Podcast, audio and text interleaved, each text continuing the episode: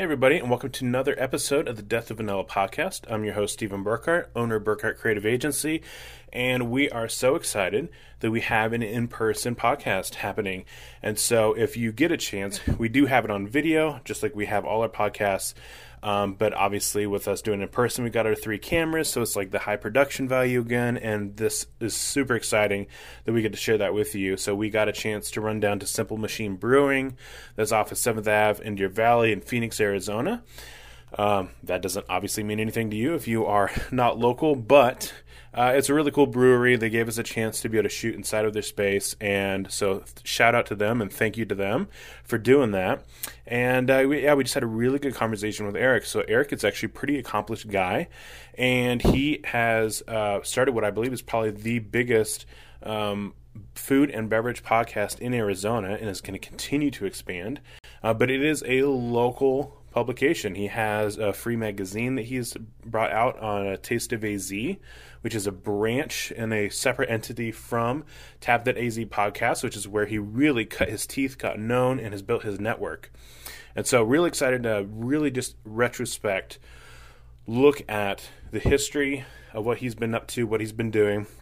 And to be honest, I thought we would walk into this with like a real strategic view, but actually we talked a lot about branding and the things that he's been doing to build and protect his brand that I think you're going to find incredibly helpful. So, let's jump into this podcast. Well, hey, everybody, welcome to another episode of the Death of Vanilla podcast. And I have an incredible guest on today. And his name's Eric with Tap That AZ podcast. And uh, he's done lots of other things that you know we have subtly placed here that you can see, and uh, just started some other ventures like you've leveraged it into um, Taste of AZ, starting to talk more about like the food industry and things like that, and you've got many other dreams that I'm excited to share. Yeah. Um, but just in general, uh, you know, the, the show is about getting noticed instead of getting ignored, and so he has done all these amazing things. Sometimes on purpose, sometimes not. But either way, uh, you've got noticed, right? And so I actually think you're probably one of, if not like one of the leading podcasts in Arizona, and then continuing to expand and grow. And that's super exciting. So I'm fanboying a little bit today. Um, but yeah, so I'd love for you to just brag on yourself just for a little bit and just talk to us a little bit about who you are and what you do yeah. and how that all started. Yeah, absolutely. So I grew up in northeastern Ohio, like right outside of Youngstown, Ohio, between Cleveland and Pittsburgh. So very, we were talking about Erie, Pennsylvania a minute ago, yeah. right? Uh, so very blue collar, uh, but there was a lot of creativity that was, you know, underneath the still mills and things like that. So uh, I always had a spark of, of creativity but never really had an opportunity to, to let it shine until I started a podcast in 2016. Actually, 2015, um, I started a blog about, I did one beer review. I wrote a story about my two year old daughter going to the bathroom on the floor, and it was like a mystery caper of like who did it, right?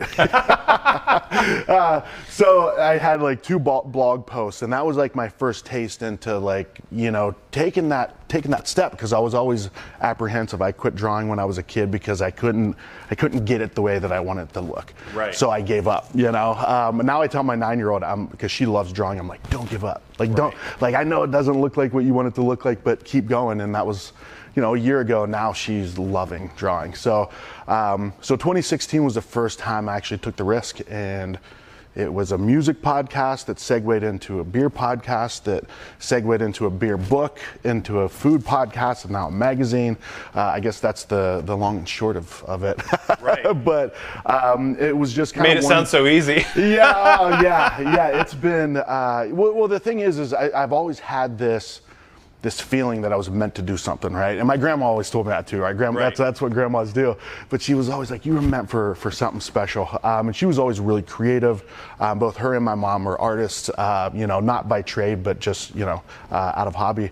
But, um, so I knew, I knew there was something, you know, there was that, that burning desire of like, I, there was something meant for me. And, you know, I'm, I go through my 20s and early 30s, mid 30s, and I'm like, where is it? You know, I've been having this faith and just, you know, that something's out there. And then when I got introduced to food and beverage in Arizona, specifically beer, it was like, okay, this is something, you know, because I don't want to make the beer, uh, but I like to take pictures and I like to write about it. And um, yeah, I was just taking that first risk and then diving from there, pretty right. much. so what you're saying is you'd have to get started doing something yes. to get the ball rolling. Yeah. Um, but no, that's really cool. It's, it's cool that you dared to believe your grandma. yeah, yeah. Well, it, for the longest time, it felt like a curse, right? Because it was oh, yeah. like, okay, like this, this thing is burning inside me. I know, you know, when I and I would tell myself that, you know, where there was jobs that I should have done really well at because I, sh- but I struggled because I just mm. wasn't into it, and I would tell myself like, all right, if you, when you find this thing, like you better you better step up the plate, right? you know. So I had that that drive and that desire, and then when when I got a little bit of a flicker of that light, I was like, okay. And I knew, and it still is developing as time goes, and it changes. But I see that, like my my my purpose is to tell the story of food and beverage in Arizona. Right. So that clarity from five years ago till now has been it's been a pretty amazing journey. Right. Well, and I, I, have to say the timing of that is is pretty nice because. I mean, I mean, granted, I'm, I'm 35, so I've only been of drinking age for you know, you know, a little more than a decade. But I feel like the those industries in Arizona have grown dramatically, and so it's kind of a pretty convenient yeah. timing there that you want to talk about them, and all of a sudden, like like the place that we're in at, right, Simple Machine Brewing, is like this is new. Like I feel like every other day there's a new brewery opening up yeah. and serving incredible food and beverage. And so the opportunity for you to actually have something to talk about is growing too, which is really yeah. neat. Yep. Absolutely, and, and and that's what's cool too, and that's that you know beer is where it started, um, and I started seeing you know when I started in 2017 there were 50 breweries, maybe you know 50 to 60 breweries. Now there's like 110. So there was a bill that was passed in 2015. Yeah, it was 2015 that basically opened the doors for craft beer. Like the, there was there was a ceiling on what they could do. Basically, they were if you got too successful, you had to shut down. Like to like you couldn't have a tap room open. And I know I'm probably messing this up because I'm not a you know I'm not into the laws, but basically um, something happened that that lessened the requirements that people could have a place like this, you know, and not just be production, right. you know, just be a, a, factory that's pumping out beer, you know, through the back. Um, so, but you see beer coming up, you see the whiskey coming up. There's a distiller in Tucson called uh, Hamilton Distillers that has one of the best like single malts in the country. You know, so and people don't know that. Yeah, right. and they're making it with it's like the same style as Scotch, but they make it with mesquite that's grown in Arizona, like Arizona Dang. mesquite. Yeah, so that's it's cool. a peated or it's a it's a smoky whiskey that tastes like the Southwest. Huh. You know, so so as, as, i started, you know, it was it was a music podcast that we had a segment called "What the F are you drinking?" Yeah, so, that's so, fantastic. And I was always drinking local beers. Uh, and my buddy was in Florida. We would Skype and we'd talk about music, and then I would edit it and pull in music. But we were always, you know, I was always drinking local beer, so we would tag the breweries in them. And then the breweries were like, "Hey, you should come in." Uh, Matt from Peoria Artisan over in Peoria said dude, come in and do a live podcast. Yeah. And I had no idea how to do it. But my buddy was like, dude, this is it's a good opportunity. This is he understands business a lot more than I do. Sure. I'm more of the creative side, the marketing yeah. side. Uh, but he's like, dude, you know, craft beer is growing. This is people are reaching out to you to say, hey, can you come out and check us out? So I was like, cool. sure. so obviously, like some when you grow something, sometimes it's very intentional and sometimes it's very organic. Sometimes I really hate those organic stories because sometimes I feel like I'm trying so hard and someone's like, I just started blogging and then I got all this traffic. And it's like, screw you, buddy. Uh, but yeah. so what I would love to hear is, was it organic for you? And if so, in retrospect, what were you doing that was starting to like really work? You know what I'm saying? Like, cause like when yeah. you look back at it, you can kind of see like, oh, like you know, like like I was passionate about it. Okay, well, that's cool, but that doesn't explain it so much as much as you could say like, oh, like I was I was writing really in-depth articles or yeah. like it was very personal or you know what I mean? So like in sure. retrospect, what were you doing that was like just building that success? Uh, I think I just kept doing it. Number one, you know, someone's yeah. like, "Dude, you've just been around. You've just stuck around." And not quitting is a great way to win. Yeah, yeah exactly. so I think that was it. And I mean, the, the, support of my wife is is like, I mean, that's the the linchpin of the whole thing, um, because you know, she would be the one that we'd be sitting on the patio and I'm stressed out because I hate my job and I want to find out what I want to do. Um, so now she saw it earlier than I did that she, mm. she saw that I was onto something and she saw in me that it was, it was something different. Right. So um, for her, her support is that she's always been very adamant about like be yourself like do it the way you know she's if i would want to do something she's like that doesn't sound like you like don't like yeah. why would you do that i'm like well these people are doing it and it's working for them she's like that is not you though like uh, right. uh, so uh, i've had that that I don't know, that drive to do it the way that I want to do it. And not in a selfish way, but just like if I'm going to do it, like I don't want to just replicate what somebody else does. Right. You know, I want to put my own, uh, you know, because I'm committed to this at this point. You know, yeah. I, once I found this path, I'm like, okay. Like you came too far. yeah, yeah. Now, you know, so, um, so I think that's been kind of the key. Um, and it's frustrating, right? Because you do see, um, people grow at exponential rates. And, yeah. and you know, you know, once you kind of know the behind the scenes stuff, you know, some of it's shady, some of it's not. Um, but once again, my wife comes in, she's like, who cares? Right. Who cares what they're doing? Yeah. Focus on what you're doing. Like, you know, so, um, and being able to stick to that and then being consistent uh, was a huge thing. I mean, it'd be Monday night and I would be up late editing an, a show and she'd be like, does it really matter? I'm like, yes, it matters, you know? Um, so, and I, and I haven't been consistent, you know, I don't do every Tuesday and, you know, there's a time, there's two weeks in between, but I just keep coming back, right. you know, and I keep, I keep doing it uh, because I love doing it. I right. think that's really, it's that fuel that's, you know, and now I'm starting to see things that I'm like, okay, there's a, there's a monetary side to it. You know, it's not just faith and enjoying yourself. Now it's catching on to things that are actually bringing money to the house, like, which is the goal.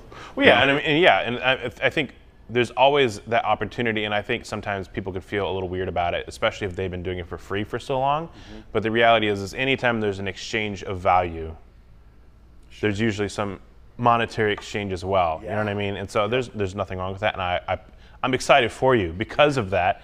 That something that you're passionate about isn't just emotionally rewarding. Right. it can be yeah. financially rewarding too. And, and, and why not? Because all of the attention that you're bringing, all these people who are doing good things is of, of value and they, you know, you should get paid for that. Yeah. I think one thing I think is interesting that I want to unpack a little bit is what you described to me as far as doing things your way is, is kind of in marketing what they call like positioning, which is what place in the market do you take up? Yeah. Right? And yeah. so you talked about how some people were doing things one way and you were doing things your way. Yeah. So what was the contrast? Give us a, a, picture of, and you know, I'm not asking you to like call anyone out or anything, sure. but yeah, like, yeah. what were people doing that you were like, oh, okay, I'll just copy that?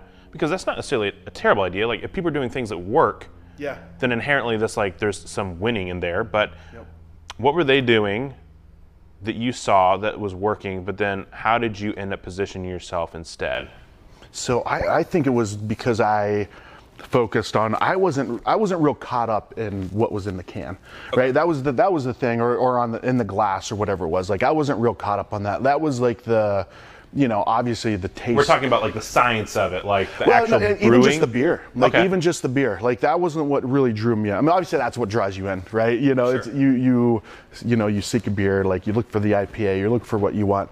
Um, but what really drew me in was like the the feeling that you got when you walk you went into a into a brewery. Um, you know, growing up outside of Youngstown, Ohio, super blue collar, yeah. right? But there's also that creativity. So that's what brewing is. That's what, you know, and, and I would say it's the same for, for cooking and probably a lot of things, but, you know, brewing is what I'm, or beer is what I'm most familiar with. Um, but it's, it's creativity, but then you have to have the work ethic, right? You could have yeah. the best recipes, you could have the best can art, but if you're not willing to put the work in, you know, and these guys work a lot and not like, you know, yeah. they're they're in they're sweating, they're hot, you know, it's not a it's not a glamorous glamorous job.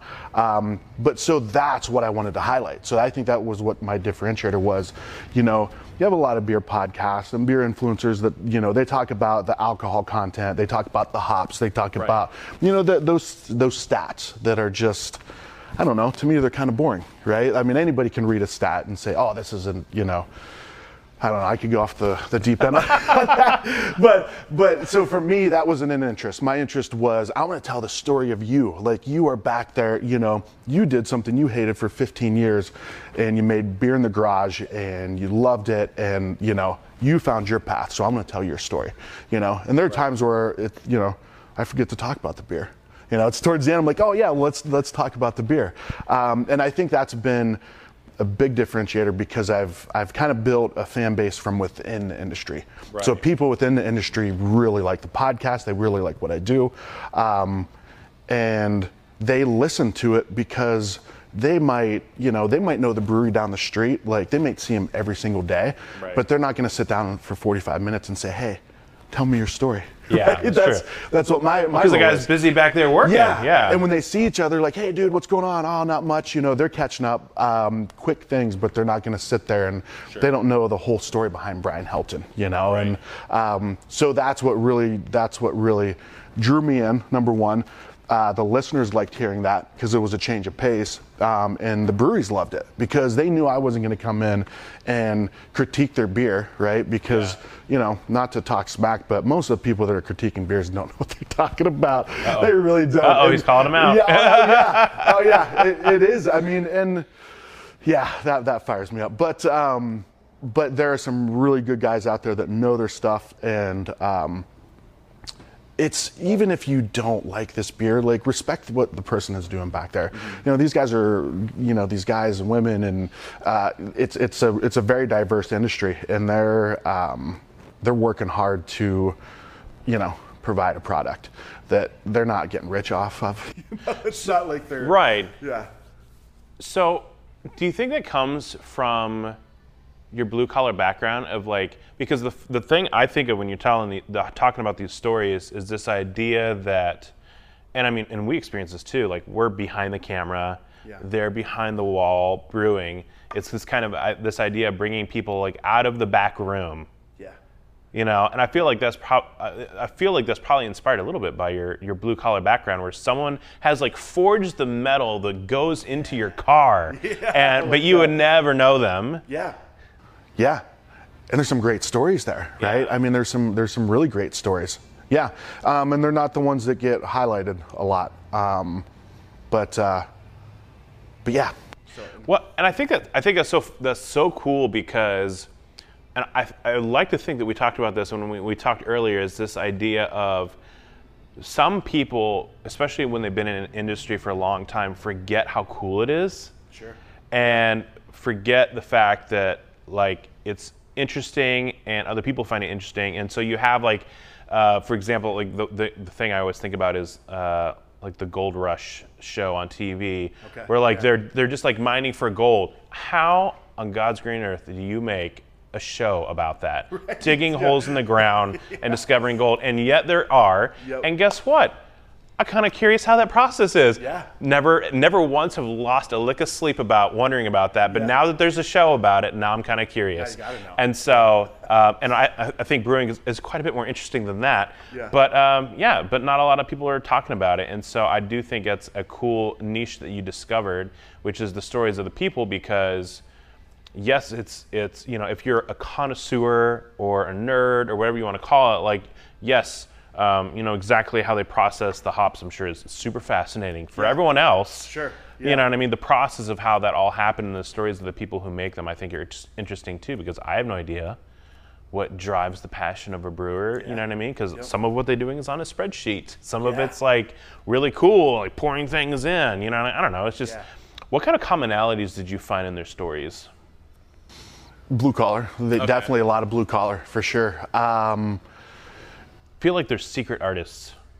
Yeah, yeah, a lot of them are. A lot of them are musicians, artists of, of different sorts. A lot of them came from uh, food backgrounds too. Okay. So like chefs coming into the because it's I mean it's it's cooking right. You're just boiling grains. Um, and then you're fermenting it. Is right. pretty much what it is, you know. So, so you get a lot of people from the from the food industry. Um, but you know what? I don't know. There was there's there's such a range. There's such a range of, of people. There's there's IT people. There are people that come from food and beverage. You know. So um, I guess what it I guess a common theme would be homebrewing. They were all homebrewers, like you know, and it was always something that had you know. Uh, a po- so, some positive energy around it. You know, there was always. It's not like they're like, "Oh, we were homebrewers and it sucked," but I think we're going to be able to make a business out of this. Um, that's sometimes the opposite of the problem, right? They're like, "Oh, we make great beer. Everybody tells us our beer is great." Well, you know, it's the what is the book? Um, the E Myth. You ever read the E Myth? I have not yet, but It's a good one. I just I just read that recently, but it basically breaks it down into a business as three different parts. It's a technician, a manager, and a uh, entrepreneur. Right. So what happens is a technician is such a good technician that they don't think the entrepreneur and the manager know what they're doing. So the technician leaves their spot to open up their own spot, but then when they start to make the product, they don't realize that they need those other two things. Technicians alone will, you know? So, Right. yeah. So, same thing like, oh, you're a good cook. Okay, can you, like the guy you were telling me about, can you run a kitchen? Yeah. Right? You know, you might be able to, be, to be the best cook like me. If I have three people over, looking over my shoulder, I collapse, you know? But just me and the family, I can make all kinds of good stuff. But, um, but yeah, I think the homebrewing part of it and just, you know, it being a neighborhood thing and, and breweries are kind of the extended version of that. You know, you're making beer here Right. and all your friends are coming and hanging out and drinking, you know? So, but now they're paying you, yeah, yeah, yep, exactly. as they should. Um, okay, cool. So, so you position yourself in a way that you were talking about the stories of the people instead of the beer itself, and so that's and then you're you're showing up consistently. So, what happened after that? So you're you're showing up, you're showing up, you're showing up. What kind of opportunities ended up presenting themselves to you because of that? So I, I'd say the key is uh, my business partner. Okay. So um, he reached out to me. My business partner Luke Irvin reached out. Like I don't know, this was like early 2018 before a beer festival, and he was like, "Hey, um, you know, I I think he had just turned 21. So the, it's funny, the age difference is I'm almost I'm almost double his age, but he's the mature one. You know, he's the one that's you know I'm the the you know off the wall, you know, head in the clouds person. But uh, So but- he's the entrepreneur. yeah, well, so we're all we're kind of a little bit of both because he's a Okay. technician technician and he's a manager and he, and he's a, a- Okay. a- you know the entrepreneur. I'm like the visionary type of you know hey let's make a beer and put you know a bandana around it and call it Jean Claude bandana. you know, just uh, yeah, those are the things that, and I'm working on that. So That's don't that. fantastic. That's fantastic. Uh, but he's the one that he's basically the one that came in and was like, hey, you know, you have this great following because he was in a different industry. He was just kind of tired of working in doing photo, video, uh, web design, all that stuff. Um, he's like, I really. This craft beer thing looks really cool. You know, I'd love to, you know, meet you. And I'm like, well, there's a beer festival this weekend. You should come, and you know, uh, we should meet up. So I, was, I had a table set up at this festival, and I was selling shirts, and I had the podcast set up to do like a live podcast. But I was by myself. And my wife that morning was like, Who's going with you to sell the shirts? I'm like, I don't know. I didn't think about that. so he showed up um, and he was selling shirts. He was handing out stickers, taking photos. Um, so we just we just really connected. And, and within a few months, we did the Arizona Beer Book. So I, that was maybe another thing we should have on the table is the book over there. Um, so it's like a hardcover. Sure. Yeah. Uh, so yeah. So that was our first project as business partners. So it was like, hey, let's you know. I honestly, this sounds funny. I don't even think I knew his last name, but when we started doing the book, I thought his because his his company name was like uh, was it like Luke Wayne Media. Um, so he'd sent me something. I mean, this is as we're partway through writing the book, right? Sure. And it says like Luke Irvin. I'm like, who's Luke Irvin? He's like, well, that's my last name. I'm like, what's Wayne? He's like, it's my middle name. I'm like, man, you know. But we just, but we just, we just connected, and and we did this book. Neither of us had done a book before.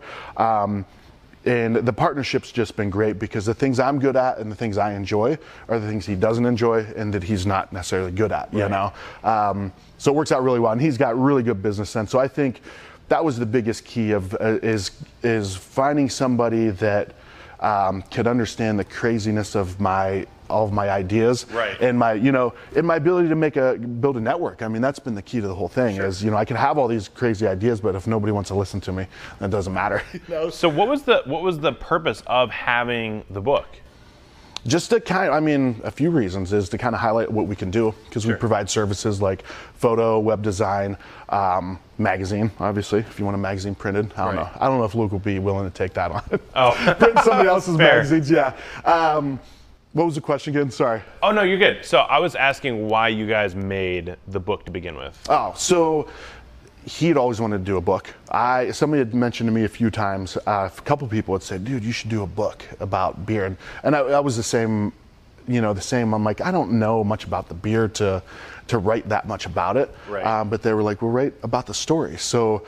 Um, when I mentioned it to Luke, he's like, "Dude, I've been wanting to do like a really cool, you know, coffee table style book." Right. So he put together a project plan and a budget, and we, we did it. You know, Right. So uh, so we created the book, and it was it was to, I mean, kind of showcase what we're what we have the ability to do, Mm-hmm. um, and almost kind of just an introduction into what we're. Right. No, I think that's amazing, and like you know, we're, we're talking about standing out. You know, this is a, a beautiful book. Thank you, thank you. Yeah, I mean that's the thing we want to do. Everything we do, we want it to be quality. Um, Yeah. I mean, we could have put together some, you know, soft cover um, book to turn out really nice, but we're like, let's take it up a notch. Let's let's make it a hardcover. Um, we only covered 35 uh, places in that one, 35 breweries, and then there was a cider house in Mesa and uh, a meadery up in Prescott. Um, but uh, but yeah, so it's just it's it's volume one. So the plan is to do two to three volumes of it. Is it the meadery that's like that downstairs in that one? Yeah. Like, okay, yeah. Yeah. I went there for the first time like uh, two months ago. Okay, It what'd you think? wild. I'd never had mead in my whole life. It's interesting, right? It's it's different. Uh, there was definitely some I did not like at all, Yeah. and then some were like, okay, like this is this is pretty good, but it's just like a different, it's just a different vibe. It is. It is. Yeah. But they're they're world renowned. Like they're they're known as like one of the best in the world. Yeah. charcuterie boards too. Yeah. Yeah. You can't go wrong with that. yeah. Even if they're like thirty dollars. So I wish, I, I wish, uh, you know, as you asked that, I wish I had bet, a better answer as to why do we do the book. But it was just like, uh, let's do it. This is one of these. This is one of these annoying, annoying organic things that I was talking about, where it's like, oh, like this is actually a really good idea, and you're Yeah. like, oh, we just thought it'd be cool. Um, but no, I, I what I love about this is, and, and we were talking about this early before the podcast started. uh, This, and, and we'll, we'll- we can dive into the magazine too if you want to show that off. So, we live in this crazy world that everything's getting more and more digital, more online, which is awesome. Uh, it means that you can make something and for way less money distribute it to literally anyone anywhere. Yeah. You know, um, if, the, if this magazine was digital, do you guys have a digital version? digital, yeah. We just, So, yeah, someone in like Korea can find it and like you know have your magazine as opposed to shipping it over there, which has got to be just astronomical. Right. So Right. uh, right, and so so that's really cool. Um, and so we have this idea of like you know how do you you know how does it, how does a business stand out? And now you have a situation where everything's going digital, and you actually are holding something in your hand. And I think that's really cool. Like you know we were talking about before, it's like as things get more digital, things that are physical get more and more novel Yeah. Yeah. you know and so then you have this thing where like you do actually stand out because of the fact that you have a book and instead of in spite of it because it's like who can say that they have this and you can leave this places and you can give it to people and it can be a gift and all of a sudden your brand is all over the place Yeah. especially since so much of what you're talking about is local right this Yeah. is it's it's AZ podcast, right? It's not like exactly, the whole yeah. world podcast. And so I think that's super awesome. Obviously, there's no one thing that a business is going to do that you're going to do that's going to be the total game changer, and nothing else you do is going to matter in comparison. But it is one of those big things where, like, this is like a cool way to represent yourself other places. I think it helps you stand out. And this magazine's dope too. Thanks, man. It is. Food. I love food. Like food? Yeah. Okay, so talk a little bit about how we um, how you transitioned into this because um, you know one business success can feed into another, right? That's why people people have personal brands uh, because their personal brand feeds into their businesses. So you started with uh, the Tap That AZ podcast Yep. and that resource, and now we have Taste of AZ. So how did you end up leveraging that? Um, from a business growth perspective, into the Taste of AZ. So, um, so Tap That is you know the Arizona Craft Beer podcast, but there was an episode with Helio Basin. They used to be um, Tombstone Brewing. Now has their north location there. It's like 40th and Thomas. Um, they they shut down during COVID, but their chef was phenomenal. So it was like, like their chef at the beginning, Tamara Stanger. And when I was doing the episode with them, they were like, hey, do you care if we have our chef Tammy join. And I'd eaten there before, and her stuff was like off the wall, like a lot of like nice. native, you know, ingredients and stuff, uh, like pickled cholla buds and like all this stuff. That you're like, what is this? And right. I don't care. I eat everything, everything, except the horseradish. I don't like horseradish. I even tried it this past week, and I still don't like it. Uh, but everything else, everything else is on the table. Um, For me, it's sauerkraut. It's like no. Oh, really? Yeah. Oh, man, I, I have two sauerkraut. things of sauerkraut in my fridge. oh, really? Yeah. yeah. And that's it. Yeah, for the most part. Okay. But um, but I, I, do like horseradish within yeah. certain portions. A reasonable amount. Yeah, it's, yeah, it's hot. yeah, yeah, it is pungent for sure. Yeah. So um, when I did the episode with them, and and Tamara joined in about halfway through, and she started talking about how she forages and you know she goes out into the desert and you know, picks ingredients that she's either going to use in a dish that night or she'll preserve it for, you know.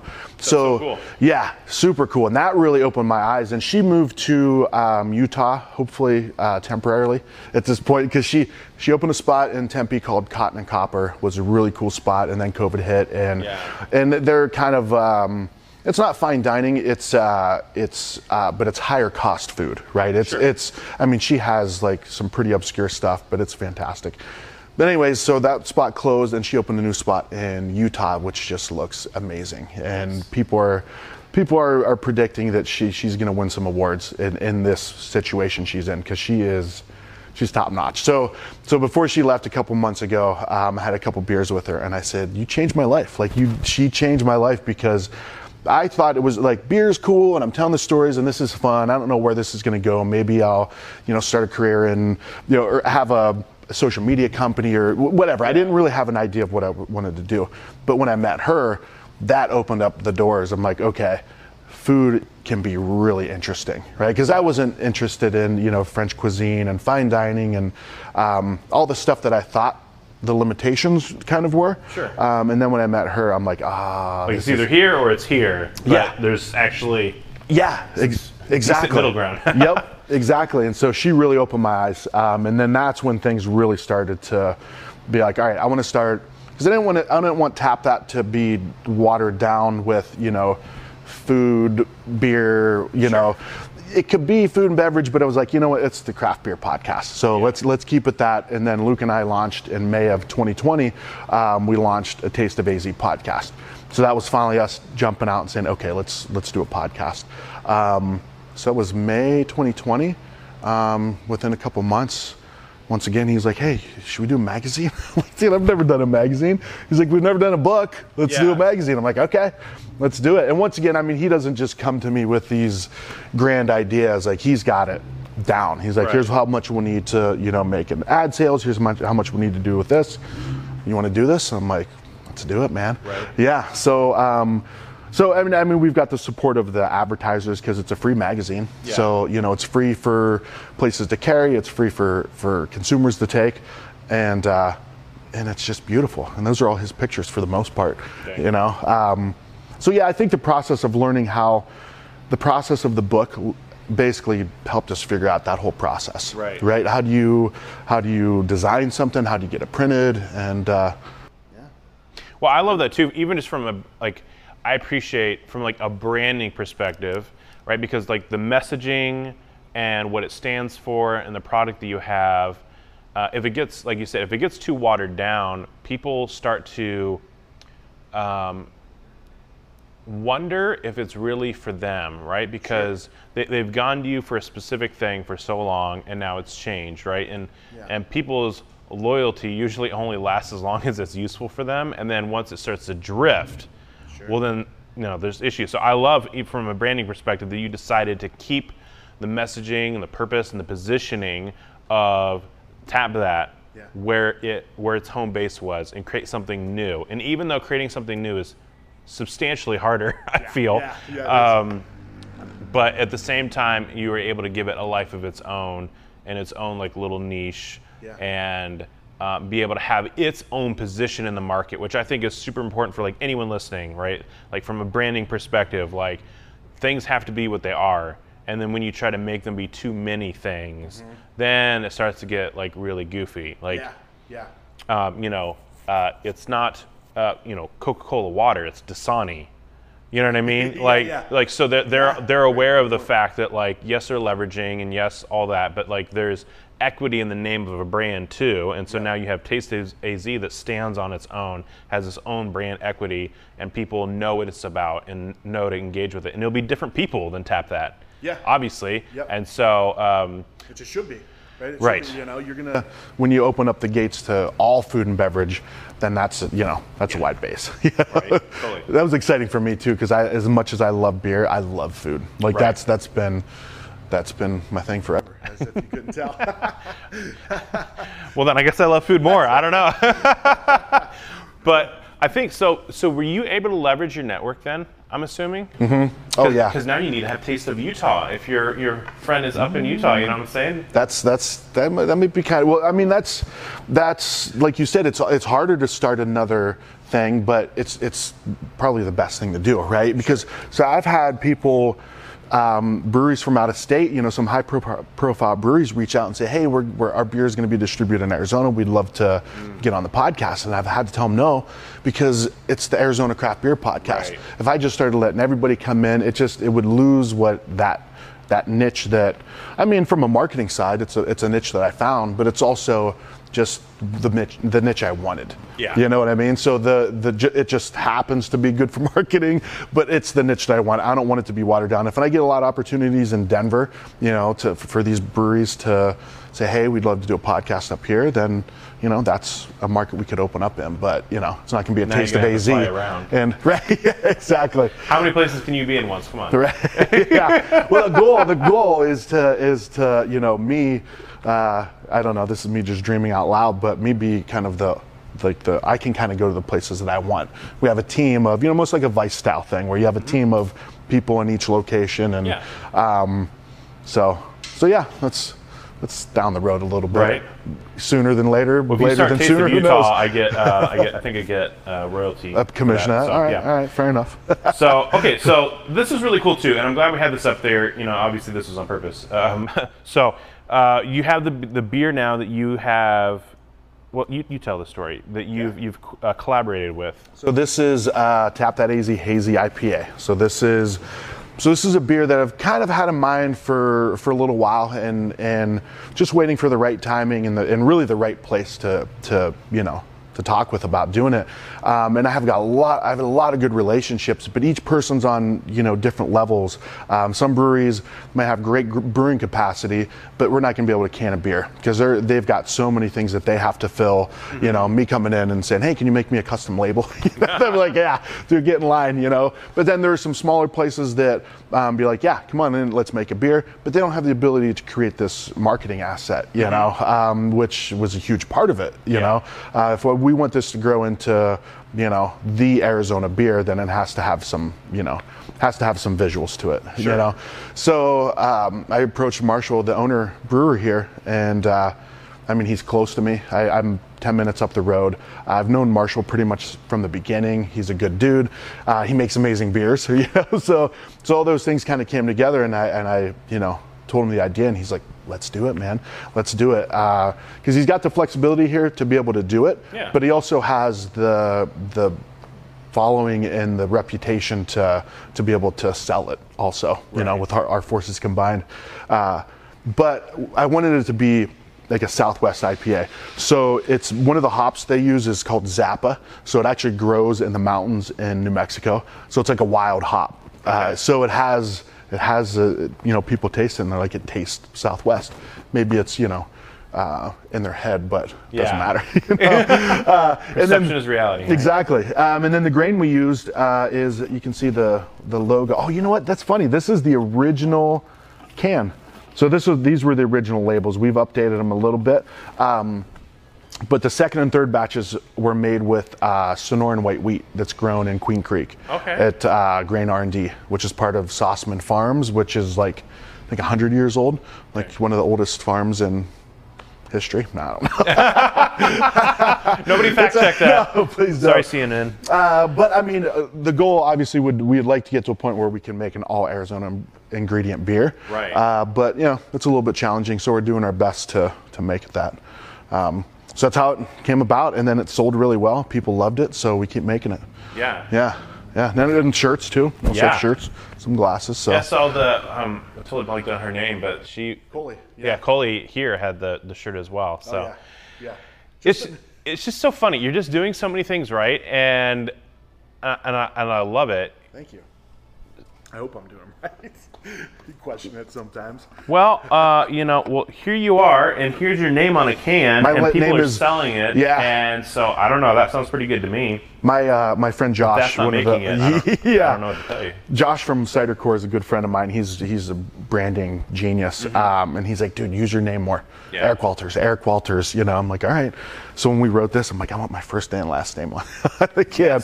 Uh, so yeah, so that actually. Um, they're more in planning. We've done three collaborations, I think. We've done a couple with Casual Pint. Um, we just, I just did one with Flying Basset, which is in Gilbert. Okay. And um, so we did a, a beer called Haka Shaka Laka. So it's a it's a session hazy IPA. Uh, but what's really cool is a percentage of the proceeds is going to go to an organization called Smoke and Hope. So it's this guy John Jones, uh, Jonathan Jones, not the UFC fighter, John Jones. if you're- I don't know, No. but I believe you. well, John, John Jones, a UFC fighter, is a little bit of a checkered past. So this is not Oh, okay. Jonathan Jones. Uh, Jonathan Jones um, is a, a backyard barbecue guy, Okay. um, content creator, really cool dude. So he started an organization called Smoke and Hope, which basically feeds hungry people in Phoenix. Um, so a percentage of the Haka Shakalaka is going to go towards his his organization. So, so at this point now, you know, you know, Tap That was the first canned collaboration that I've done, um, and just seeing the potential with what we can do with that, you know, of Yeah. getting people's logos on the can. I mean, the marketing ability of craft beer is pretty phenomenal. You know, um, it's it's an interesting little niche, and as a marketing guy, you can probably see Yeah. all the little details and, and little things that you can do to set yourself apart. You know, Yeah. Can design is just well, the labels on the cans yeah, is just you were right though. top notch.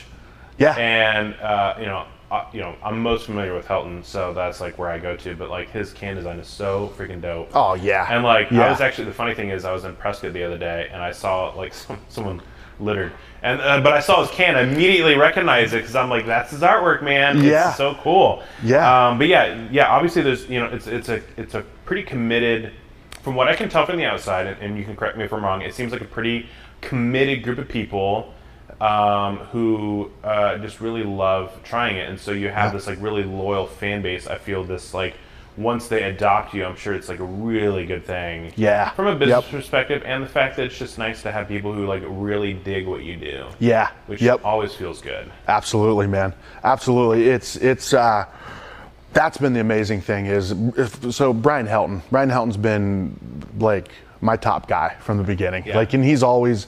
I'll get a random call from him and I'm like, hey man, you know, just you know, want to give you some feedback on something or just.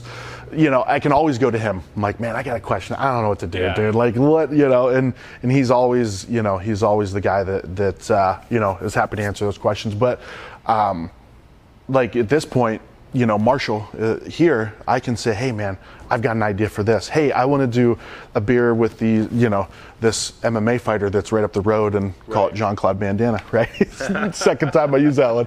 Uh, but but but I have the ability to be able to do that because I put in the work of consistency and quality and and, and being a good person and being reliable. Um, so now, you know, sometimes Luke, my business partner, um, he's like, man, he's like, it's crazy how quickly you can, you know, you can get a response from somebody and get a thumbs Yeah. up. And I'm like, that was, you know, a few years in the making though, a lot of work Sure. of, you know, um, but, uh, but yeah, that, that that network's been the biggest part of it, you know. And you're right though, because uh, I feel even more so with craft beer than food and beverage or with restaurants is there are a lot of um, people that are that have followed their dream and they're really aware of like people trying to throw a throw a wrench in that you know so they're really skeptical they are um, you know so so it is a little bit hard to get in but um, I, I don't know i want to say i didn't try but i just it was just I was just doing what I was doing, and it just kind of fit the vibe of what they were doing, you know.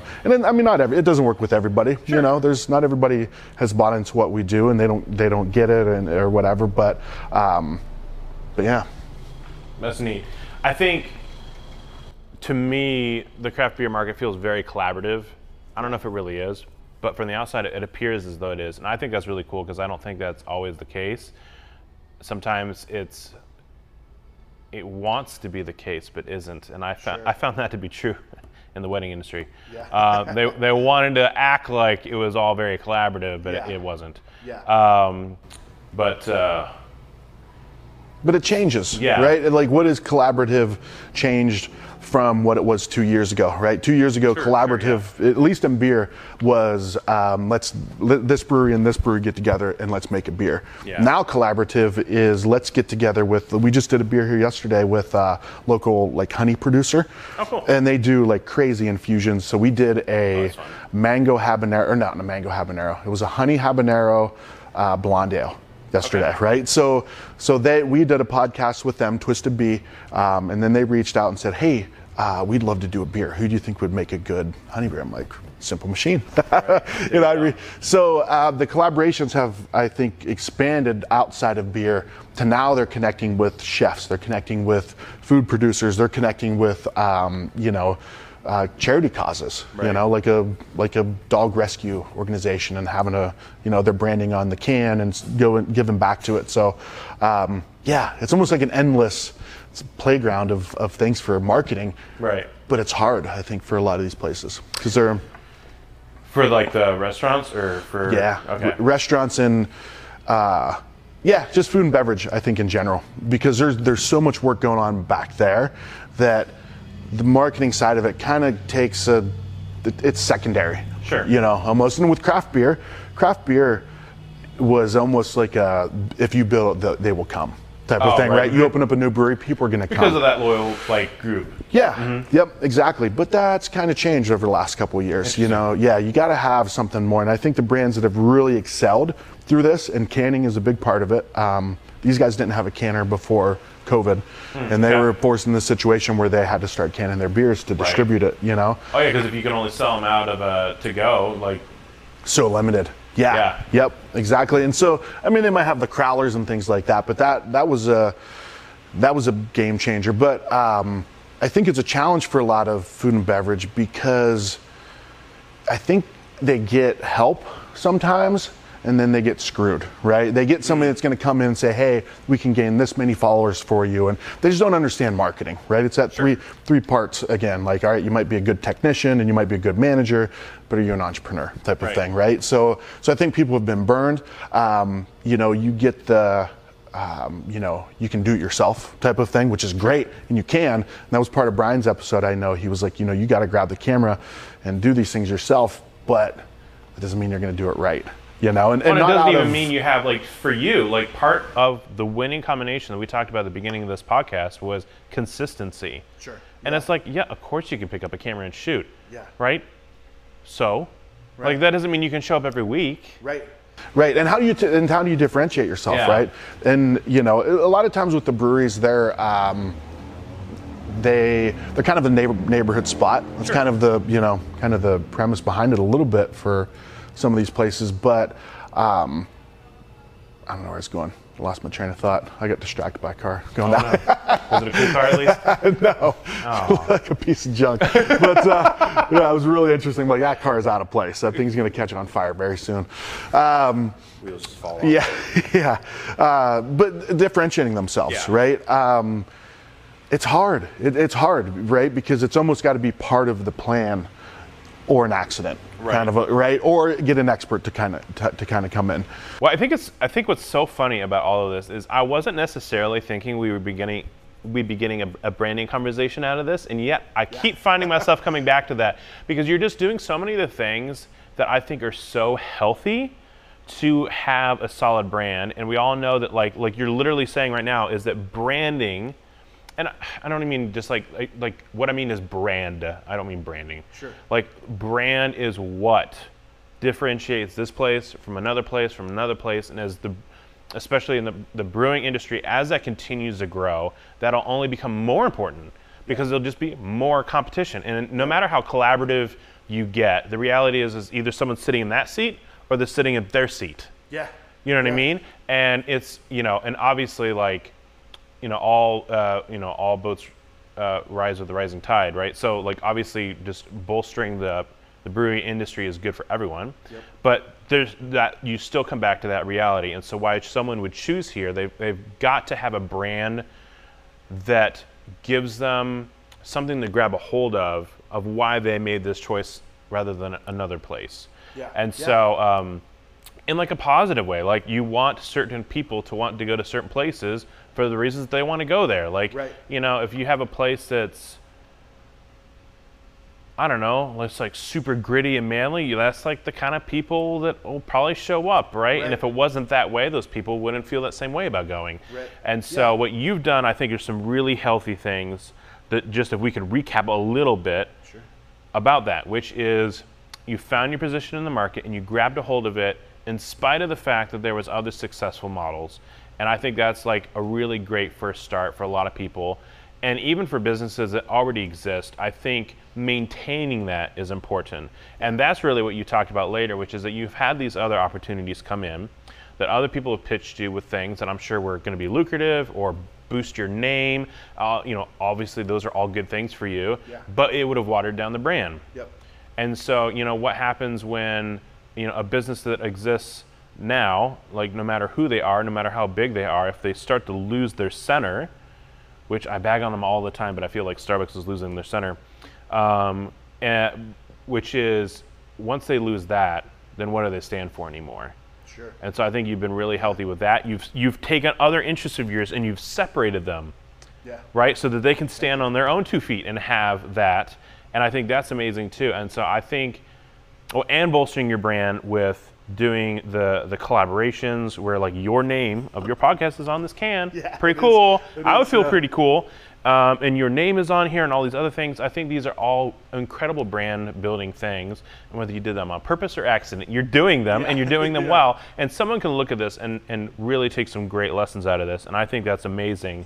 Um, you know, and I, I do feel like you're kind of going down this personal brand route, which I think is really good because at the end of the day, uh, the relation, and, and I've, I'm literally the last two or three podcasts I've done. So this is cool that you're we're talking about this. Is that it's it's just so about relationships. Yeah. It really Yeah. is. Like Yep. there's a reason that people are texting you back and calling you back right away. It's because there's like this relational equity that you built with them. Yeah. And um, and I'd love to hear your take on this. I just did a podcast two or three podcasts ago, and the guy was talking about there's this concept on ethos, which is that that you're a um, you're competent in what you're doing, that you're a good human being, and that you have good intentions with what you're trying to do. Those are like the three markers of like having Nice. Like, like a good ethos. And so what I feel is like you're kind of in that place, and that's why it's so healthy, which is you're a good guy right? You've you've built a podcast that's solid. It's shown up consistently for years. It's only gotten better, and it will continue to get better. Yeah. And then you have this thing where like, hey, like I just want to tell your story. Like I want you to stand out for your story, and not just about, um, you know, the percentage of hops that are in your beer. You know what I mean, as cool as that is, Yeah. and as proud as that as I'm sure they are. Like, so I, I don't know. So what are your thoughts on that? Like, I feel like that's just that's kind of where you're I- and if I had to if I had to like articulate what I think has been working for you, I feel like those things are it. I like it, man. I can't disagree. you know, uh, and maybe that's why it has come. I won't say easy, but but seemingly easy. It, it's become smoothly. I guess Sure. is that is Yeah, that a way I can say it? Um, naturally, it's come organically, or is the word you said right? Is because um, those core those things that you you recognize have been like essential part of it, Sure. right? I'm not going to compromise those things in order to you know. I'm not going to abandon my wife and kids to, you know, go drink beer all the time. Uh, though they they drive you to do that, want to do that sometimes. But uh, no, no, they're great. Um, but but that's been the that's been the foundation of it, right? Is and and also, I don't know. I think uh, I struggled. Kind of, it was almost like I was finding my path, but the whole time I didn't realize I was on my path. I was struggling, like, where's my path?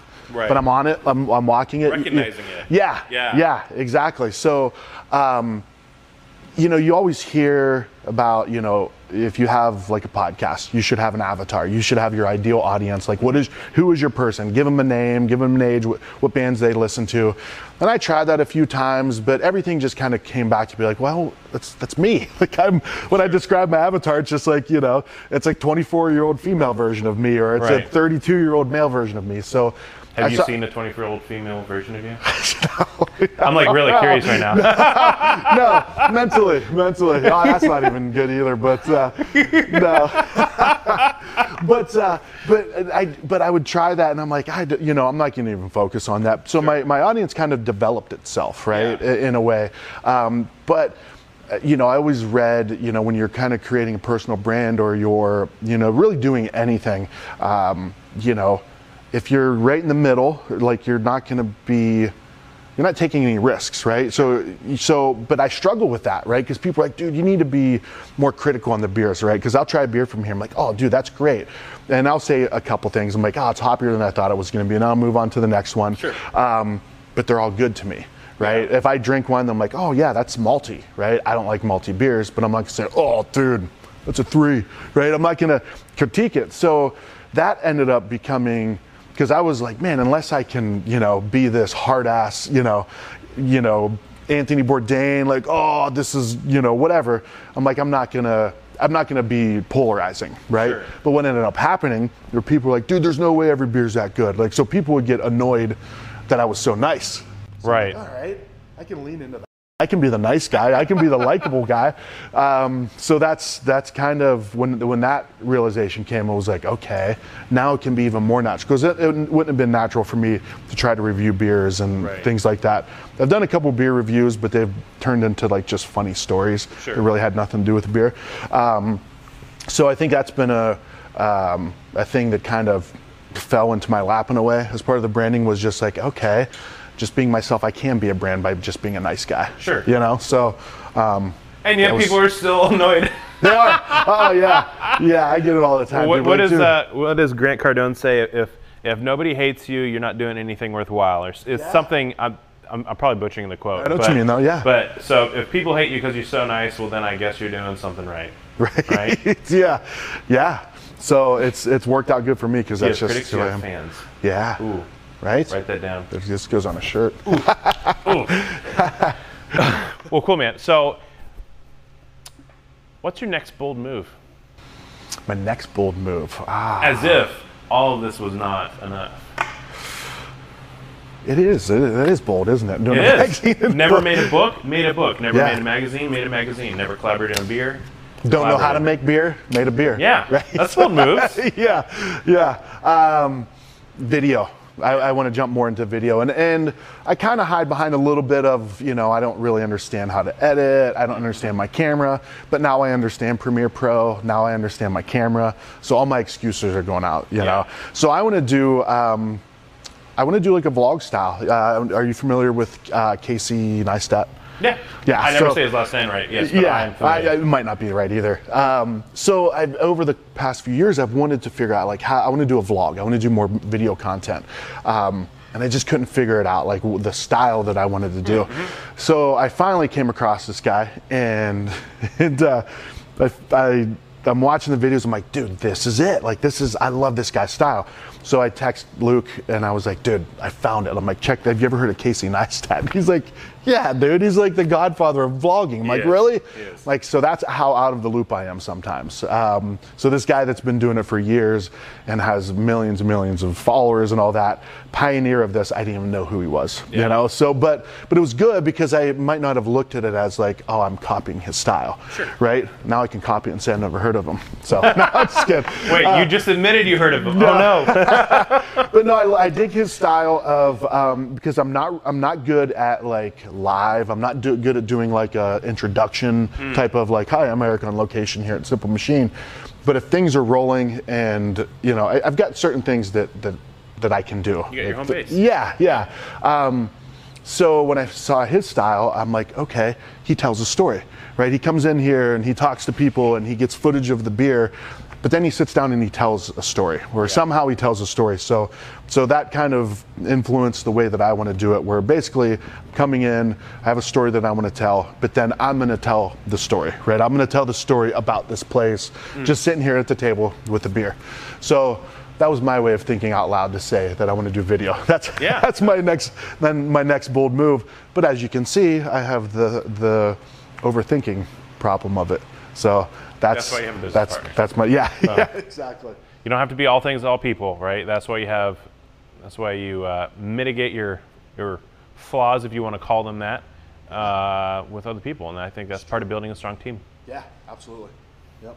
So, cool, man. Well, uh, as if people won't be able to find you, if you type that in, you'll find him. But for the sake of argument, let's go ahead and have you just share where people can find you, Yes. what people should be looking for online and So- in person. Yes. Okay, so the magazine, we'll start with those. Taste of AZ, we got a magazine. We also have a podcast, which has a video podcast as well. Sweet. And the website. So all that's found at tasteofaz.com. You got the Arizona Beer Book at thearizonabeerbook.com. We try to keep it simple, right? it's pretty Not- straightforward. yeah. Uh, and then the podcast, yeah, tap.az and a taste of AZ on all the podcast app. Uh, podcast apps. You can go to a tasteofaz.com um, and follow all of the adventures of what we're doing. And if you're local, you're able to come to Simple Machine Brewing, Yep. which is at 7th Ave and Deer Valley. Valley. Yep. Get some yummy beer here. Yep. And Not now. It's sold out. Depends on the timing of it. Oh, no. It, it comes and goes. Um, so we brew it pretty consistently. Yeah. But there's usually a month or so in between each call batch. ahead then. Yeah. There you go. Or whatever. Or There's also the take the risk. there might be some across the valley too in beer shops. So there are beer shops across the valley that carry it too. Sweet. Yeah. Um, also, Flying Basset down in Gilbert has Haka Shakalaka. There you go. So, um, and then the so yeah. bandana one. Jean Claude Bandana yet to be released. Yet but, to be uh, released. let- yet to Highly be, anticipated. Yet to be planned also too. I'm the only one with the plan at this There point. you go. I have to share it with the other people involved. That's always important. yeah But uh, I, I can be pretty convincing at times. Uh, but yeah, I would say the base is is Tap.az. Um, with Tap.az, I try to share everything with the taste of AZ and and all that. Um, you know, that's sometimes the problem is getting the message out. Right? You can have a good message, but how do you get it out to the masses? So. Well, you started with the important part, which is ha- having a good, good, solid brand in which it's worth telling the story of. So I think that's exciting. Thanks, man. So thank you so much for being on the podcast. Yeah. Um, super pleasure to be on here. I think this is like a great look at branding from the very, very start and how to develop a healthy brand. And so thank you for sharing. I Absolutely, really man. appreciate it. Thanks for having me, dude. This was this was great. Cool. Yeah. Wanna cause no problems. I just wanna live my life, but I keep on hearing about nonsense. Me and my dons ain't mobsters, but you know when you see imposters. We know how to read them faces, same way you know how to read them comments. If you wanna talk, let's talk, but around here, make sure you walk and your talk is constant.